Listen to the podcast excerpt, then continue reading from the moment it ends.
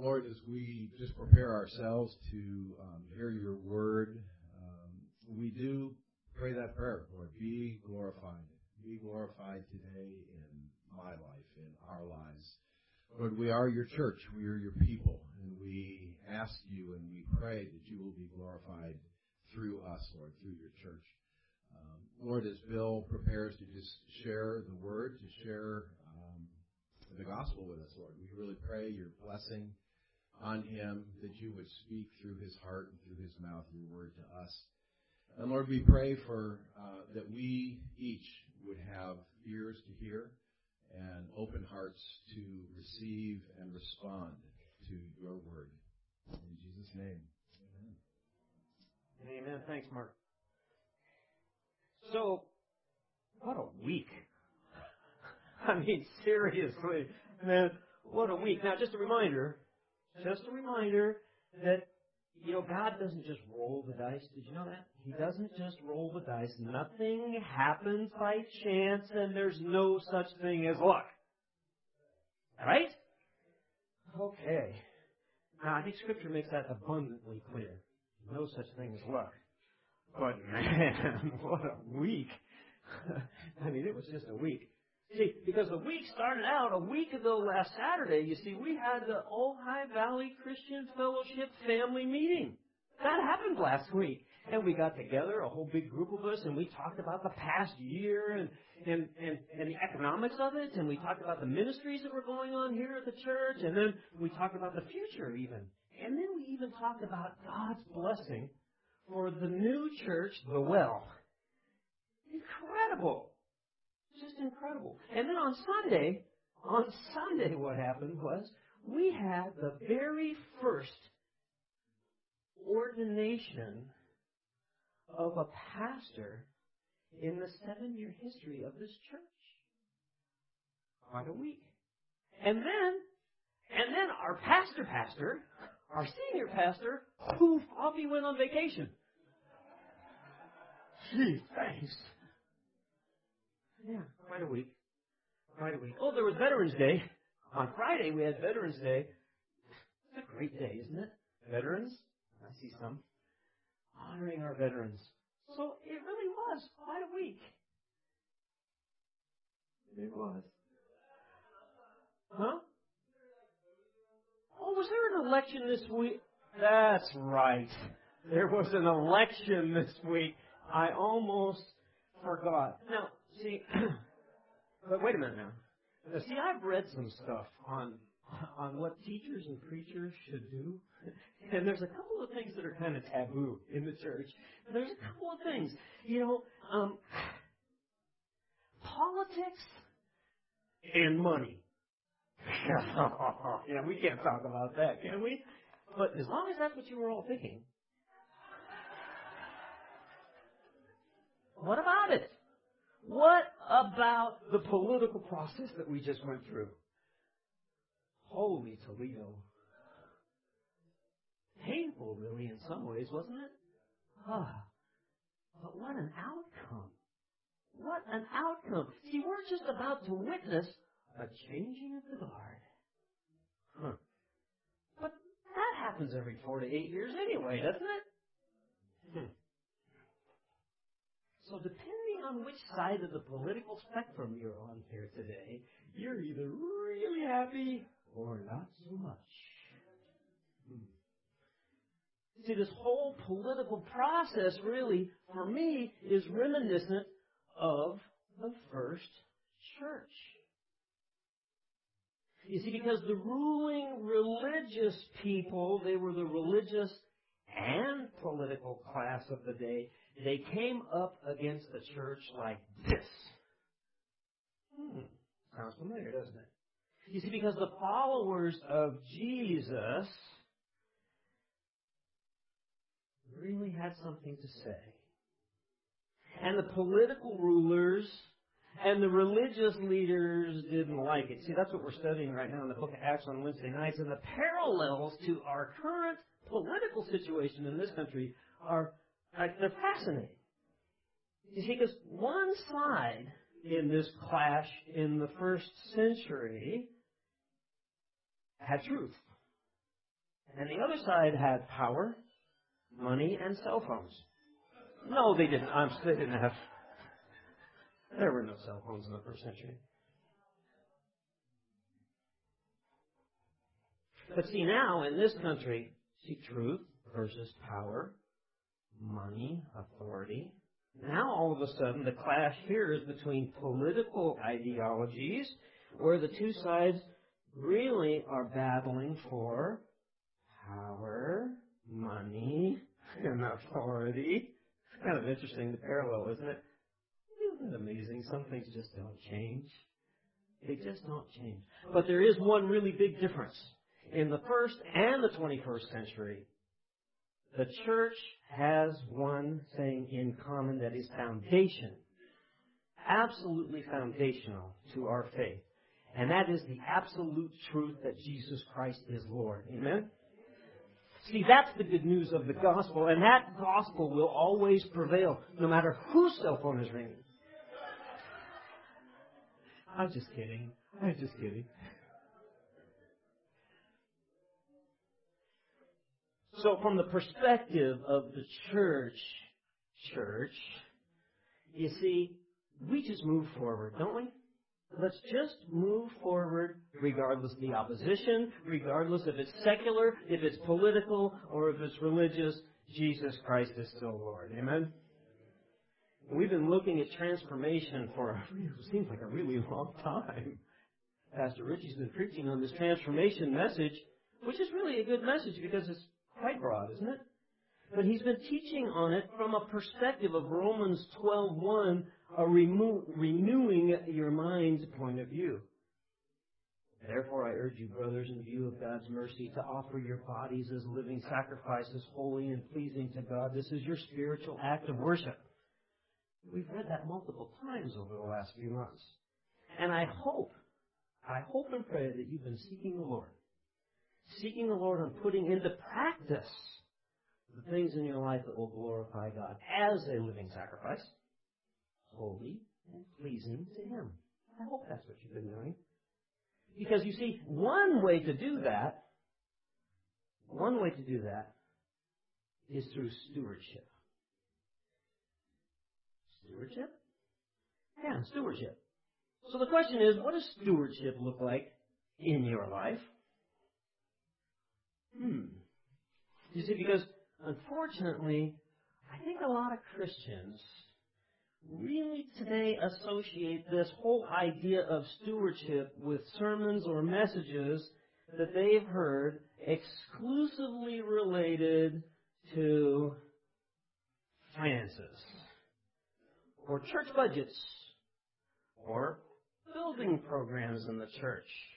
But the truth of biblical stewardship is it's about something much broader and deeper than that. So I want to take a look at, at four important principles about biblical stewardship.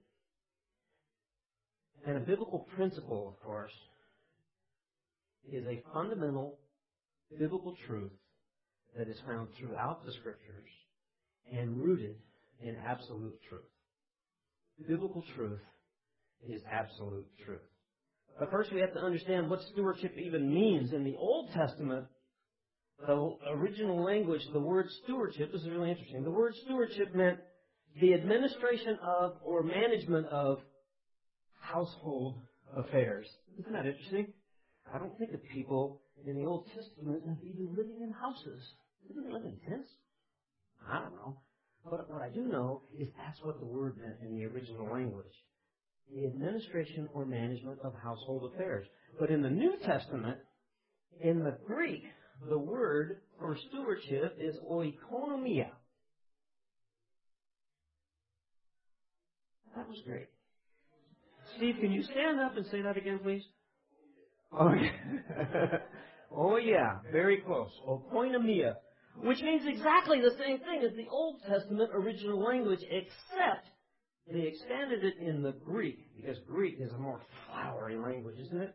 They expanded it in the Greek to include the term overseer, finance officer, or manager of provisions.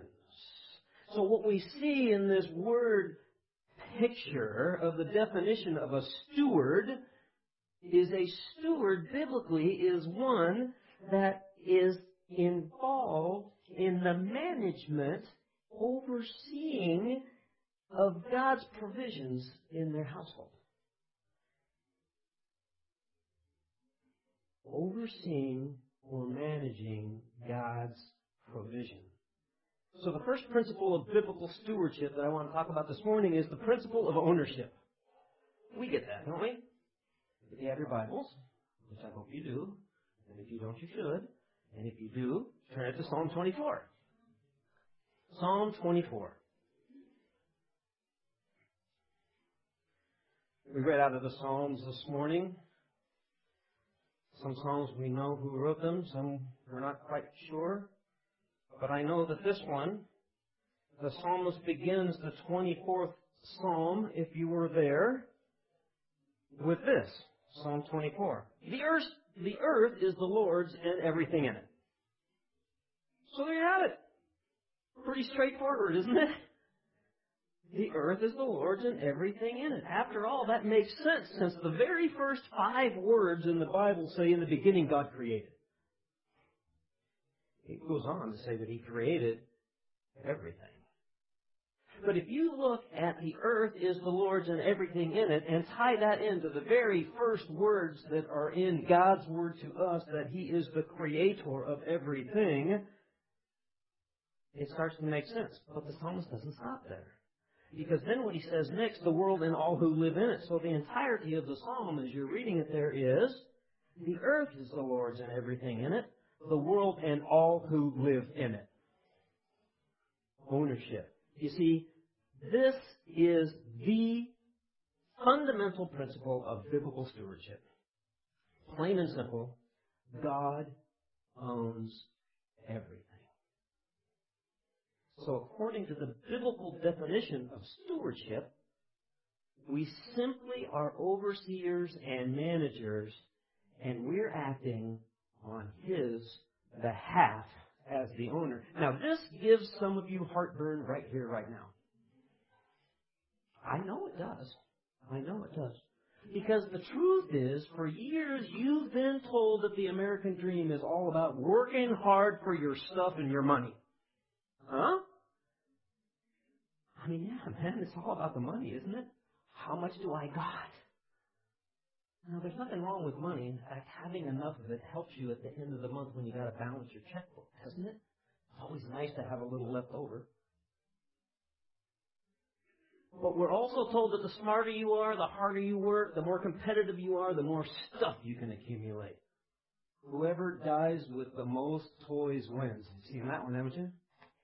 The problem with this whole idea, and you, I'm sure you've heard this one before, the problem with the whole idea is, is that you've never seen a hearse pulling a U-Haul.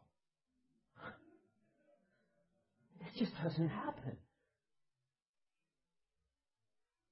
So whether you're dead or alive, Psalm twenty-four clearly says that it's not your stuff and it's not your money.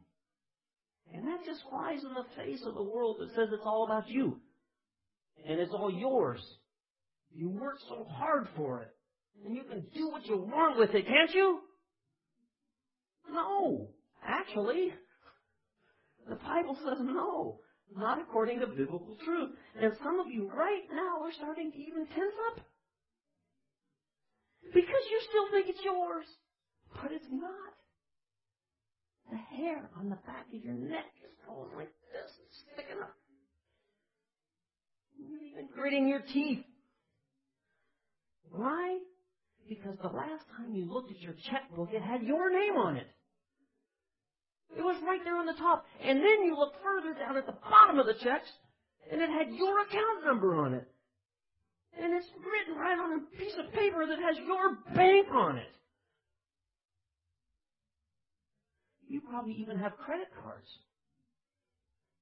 One or more. Maybe they're maxed out. Ooh, hit a soft spot there. But come on now. It's not ours. It belongs to God. Turn to Deuteronomy chapter eight. I love this. In preparing for the message this morning, I was looking at Deuteronomy eight, seventeen, and eighteen. That's where we're going. And it reminded me of an exchange between Barack Obama and Mitt Romney when they were running against each other for president back in twenty twelve. That was four years ago. Remember that? Four years ago, Barack Obama and Mitt Romney running against one another for president. And I'm thinking about it after reading Deuteronomy eight. What a nut job. But check it out. Deuteronomy eight seventeen says this. You may say to yourself, my power and the strength of my hands have produced this wealth for me. Now, President Obama made a statement about Mitt Romney's business and his wealth, which he has quite a bit of. And President Obama said this. You didn't build that. Anybody remember that comment that he made? You didn't build that. Clearly referring to Mitt Romney's business and his financial position, of which he has no problems balancing his checkbook, I'm sure. But what President Obama actually said in context was this. Listen. If you were successful, somebody along the line gave you some help. There was a great teacher somewhere in your life. Probably true. Then he went on to say, somebody helped to create this unbelievable American system that we have that allowed you to thrive. Again, probably true. Then he said, somebody invested in roads and bridges. Aha! Here it comes. You ready? Somebody invested in roads and bridges, and then President Obama said, if you've got a business, you didn't build that. Somebody else made that happen. The Internet didn't get invented on its own. Government research created the Internet, and all the companies could make money off of it. I'll tell you, the that you didn't build it comment didn't sit well with Mitt Romney or others. But look at what Deuteronomy eight eighteen counsels us to think. Verse eighteen, but remember the Lord your God, for it is He who gives you the ability to produce wealth. So as it turns out, President Obama almost got it right. Because according to the first principle of biblical stewardship, ownership, you didn't build that. Even though Mister Obama was almost right, he made one grave mistake, didn't he? Because what he did was he put the government in place of God. Deuteronomy eight eighteen. His position was that without the government and all fairness with other influential people in your life, he wouldn't have been financially successful. That's what Obama was trying to tell Mitt Romney. Now, I'm not here to bash the current president, and even though Lord knows we can have a field day referencing dumb things politicians say, I'm just simply making the biblical point that the fundamental principle of biblical stewardship is ownership. In fact, one of the fundamental principles of all Christianity is that, what? We own nothing. God owns everything. We are simply stewards. The truth is, without God who gives you the ability to produce wealth, it wouldn't happen. It's, it's His to give to whomever He chooses. Chooses. Jesus too, I suppose. Whether He gives it to Mitt Romney, whether He gives it to you, or whether He gives it to me. Now, as humbling as it sounds, frankly, we don't bring anything to the table.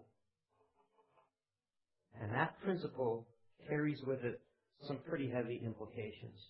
First, since God owns it all, including, here's a Richieism, including, take your finger, including me,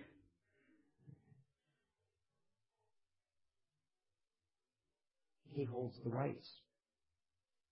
See, God holds the rights that come with ownership. And ownership has its rights. regardless of your worldview. So if we believe the first sentence of the Bible, that in the beginning God created everything, we have to acknowledge that even we're not our own. Our very life and breath is given us by God. It's His. He's the Creator. He has the absolute rights of ownership. Now, if you miss this truth, it's like getting up in the morning and starting your shirt button in the wrong hole. And by the time you get all the way down to the end, it's still misaligned. Nothing will ever line up. You have to get that truth. God owns it all. The question is, do you believe that?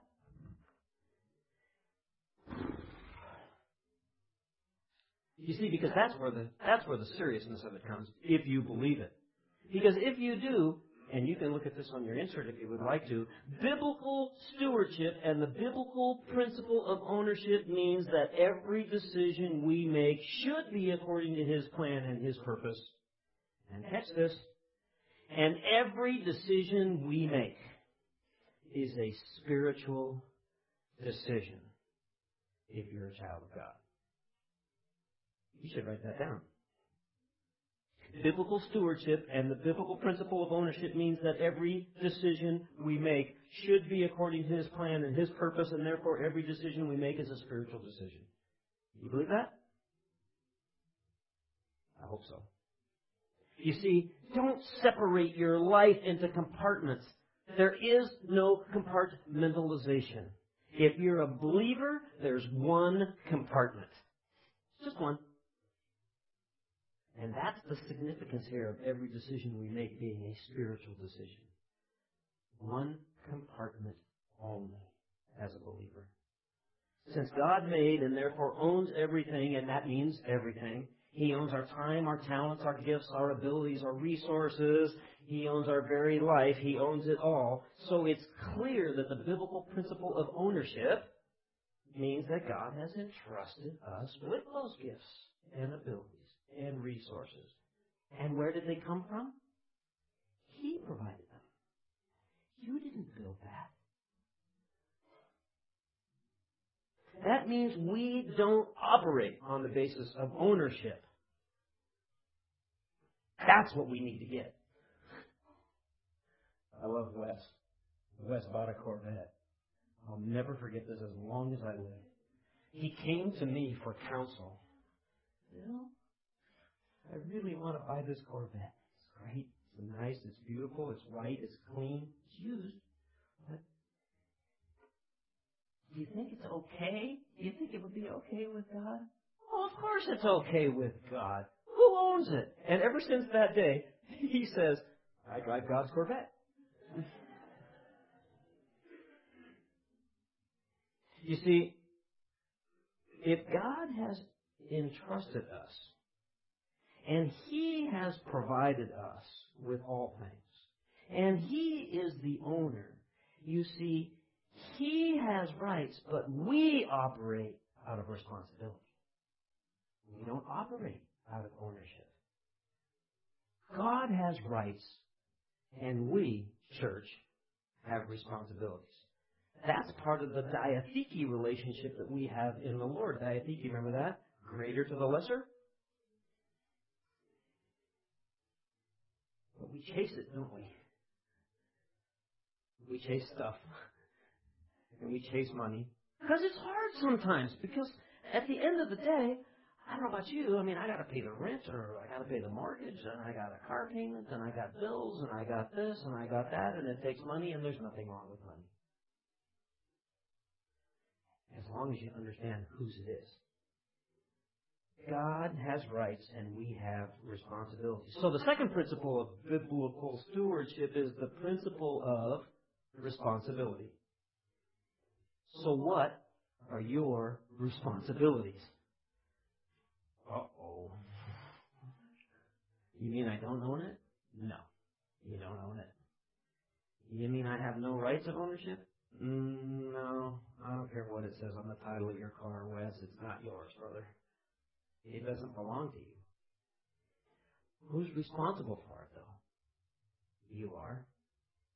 Turn to First Timothy six seventeen, if you would like to.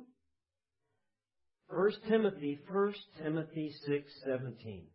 I'm going to read this out of the New Living Translation because I just happen to like it. Out of the N L T. First Timothy six seventeen. Under the area of the principle of responsibility, the biblical principle of responsibility. Verse seventeen, First Timothy six. Teach those who are rich in this world not to be proud and not to trust in their money, which is so unreliable. Don't you love that? Money is unreliable. Amen to that. Anybody have a four oh one k in two thousand eight that in one day was less was worth less than half of, the, of its value than the day before? And I'm still trying to recover from that one. It's very unreliable. Then he goes on to say, their trust should be in God who richly gives us all we need for our enjoyment. So even though God gives us all things to richly enjoy, according to First Timothy six seventeen, nothing is ours. He gives it to us to enjoy, but nothing belongs to us. Everything is owned by Him, and I'm hoping that that is really abundantly clear biblically now. So you can leave today understanding that, woo-hoo, I don't own squat. Nothing. However, whatever God blesses you with to richly enjoy, we are responsible for how we treat it and what we do with it, right? Because we complain a lot, don't we? Some people have the spiritual gift of complaining. Oh, we do that a lot. I love it. I used to think, and have even said, I'm a taxpayer. I have rights. No, you don't.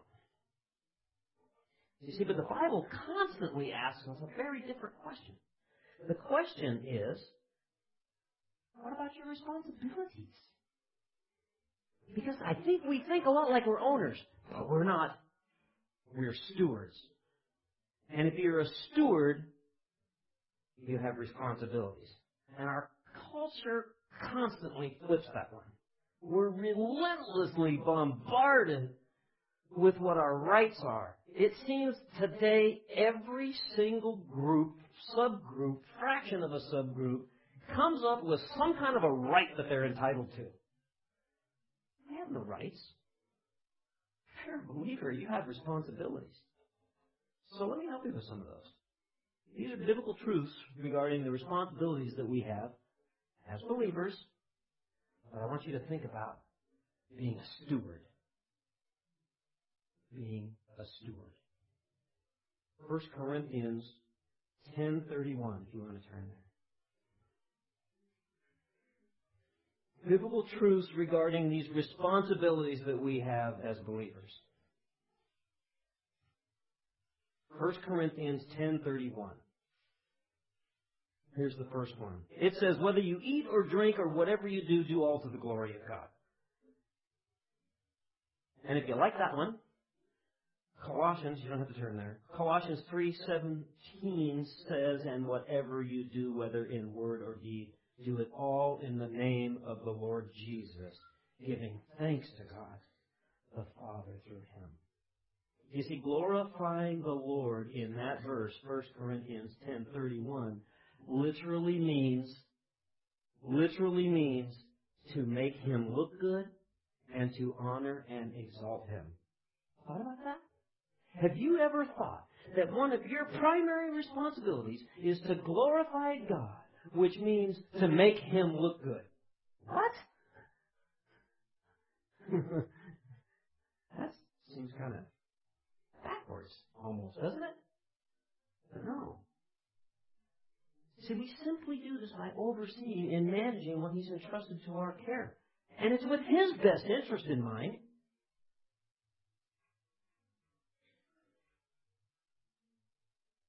I didn't even get a reaction to that.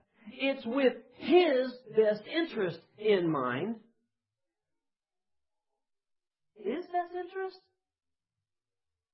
We're glorifying God as stewards, and it's in God's best interest? Yeah. So now, if you're still awake, see? Okay, sure. If you're still awake, you're probably thinking, but I thought God had my best interest in mind. Well, actually, He does. But, here's a biblical but. Wednesday nighters know that I love biblical therefores and buts. Here's the but. But when you understand that by the renewing, listen, that by the renewing of your mind as a steward, your primary responsibility is to glorify God. And we do that in everything we do. And everything in the Greek means, you guessed it, everything.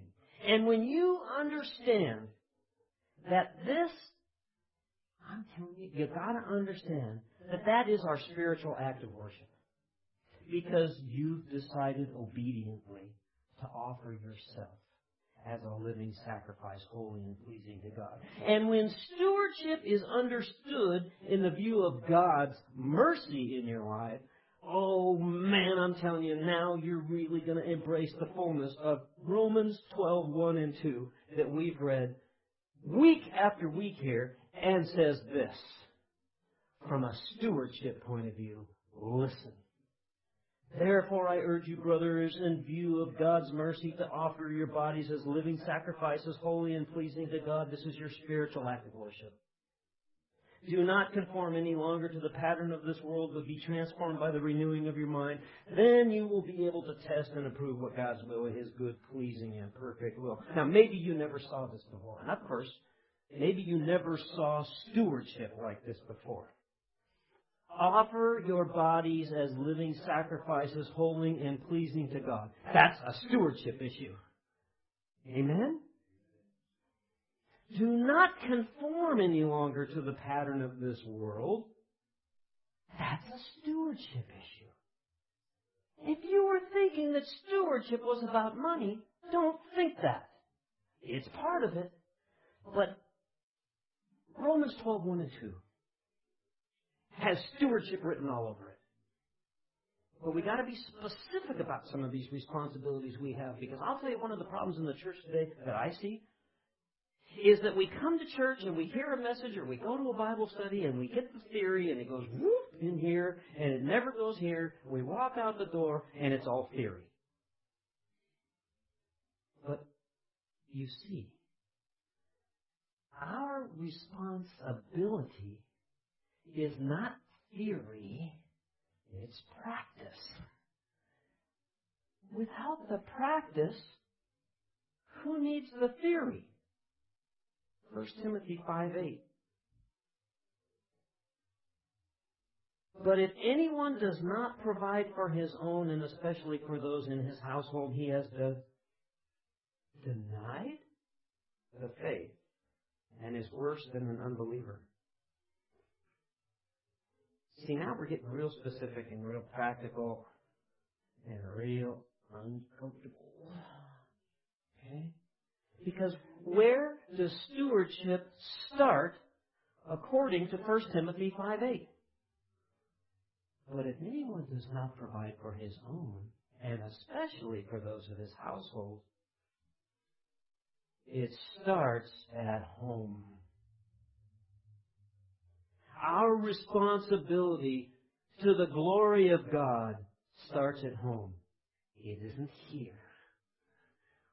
The church has gathered at the church, but you are the church at home. You see, provide for your own, he says. And that word, by the way, own, you know what that means? Huh? Own? Hmm. Yeah, see, it's a familial word. See, we're supposed to provide for our own, our relatives, and those members in our household. I find it fascinating that we walk around here in church biblically, biblically correct, and we call each other brothers and sisters. Ah! And First Timothy says that, hey, you got to provide for your own, your relatives. Stewardship starts at home. That's our responsibility, and it's a priority. But notice that the Apostle Paul here presents this in the negative. I love that. He says, but if anyone does not provide, see, because it's not a command. Hmm. Wait a minute. You mean our responsibilities aren't necessarily commands? Yeah. But they're also not optional. Oh. But this is thought-provoking. Because the implication is, is that you, if you are not stewarding your family, if you're not stewarding at your home, if you are not a steward of God's resources starting at your home, he says that your faith is even in question, at least as far as stewardship is concerned. And then he compares you to an unbeliever. Holy Toledo. Serious? All of a sudden our responsibilities become pretty serious, don't they? Not burdensome, just serious. And important. Now turn to Malachi three ten. Who knows where Malachi is? Uh-oh. I love it. You know what's fun about being on this side? Um, I don't normally get to be on this side. And praise God for that. But I love it because um, you ever do this? And the pastor says, turn to Zephaniah, chapter six. And I'm thinking, man, where's that? What is it? Hmm, especially in the Old Testament. But here's what I know about Malachi. I'm pretty sure it's the last book in the Old Testament. Is it? Okay, I got that right. And I know it's right after some of those minor prophets. You know, the ones that are hard to pronounce? Habakkuk and... I don't know. Anyway, those the Z prophets and all those kind of guys. That's where it is. Listen to what it says. This is a responsibility issue. Bring the whole tithe into the storehouse, that there may be food in my house. Test me in this, says the Lord Almighty, and see if I will not throw open the floodgates of heaven and pour out so much blessing that there will not be room enough to store it. Aha! We have a specific responsibility to the church. Do you see it? Tithing. You knew it was coming, didn't you? You knew it was coming. First, he's going to talk about politics, and now he's going to talk about money.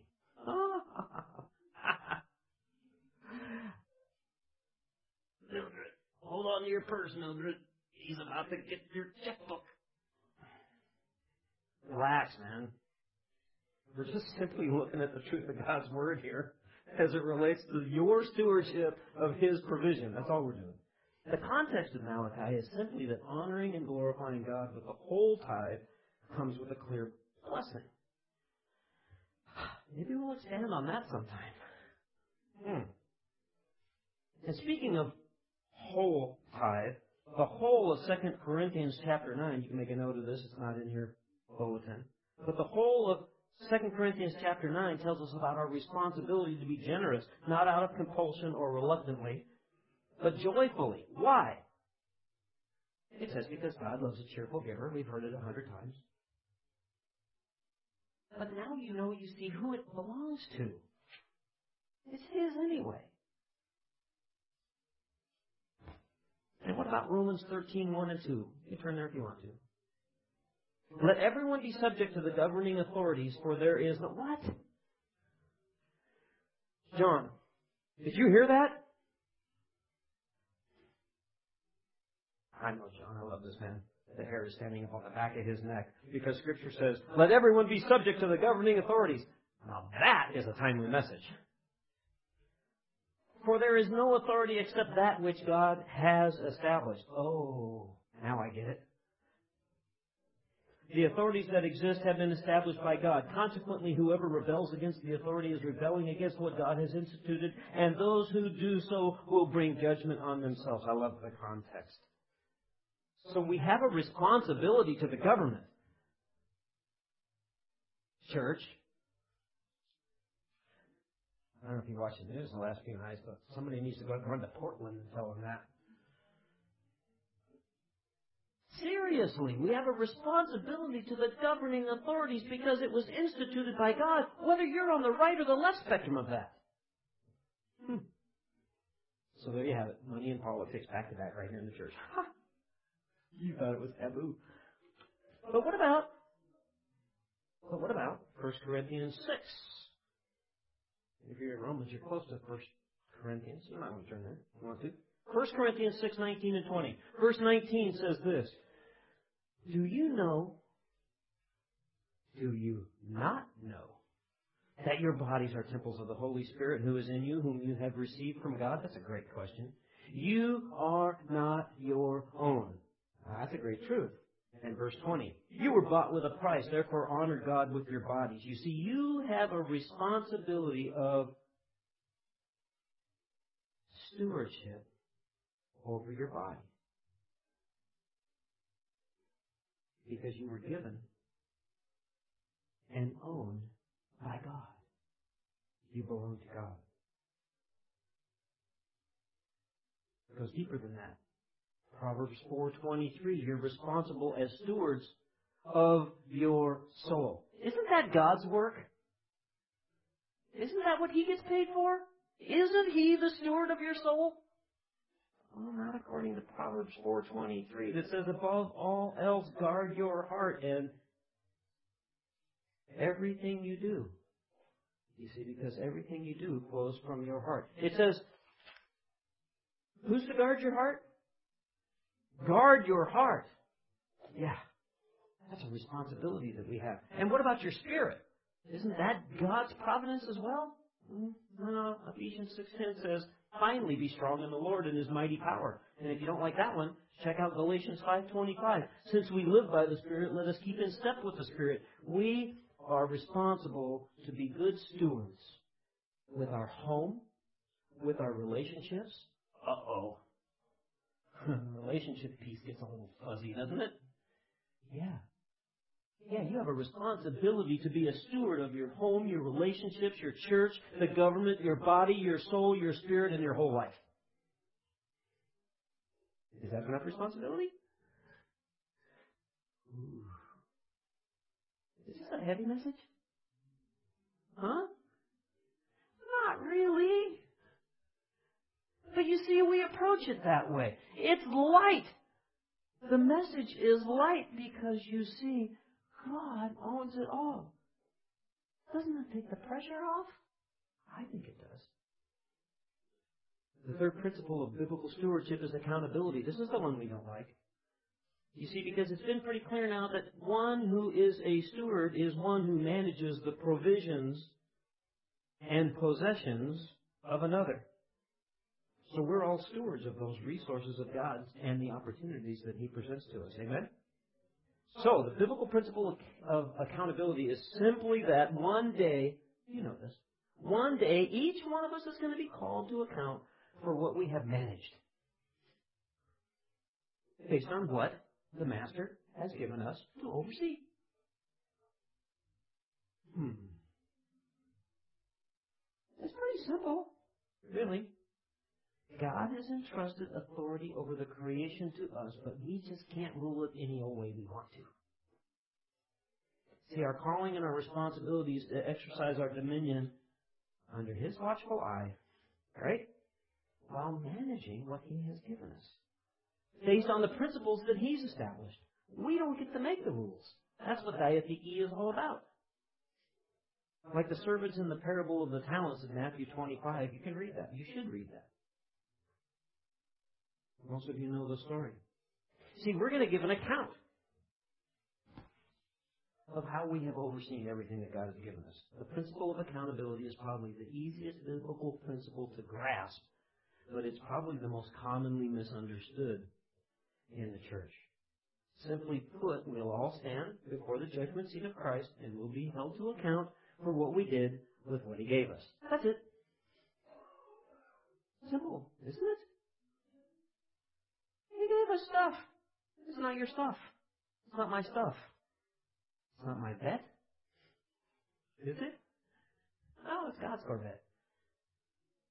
It's fine, Wes, that the Corvette's in your garage, clean, under the cover, and that you baby it and that, that you wax it seventeen times a year.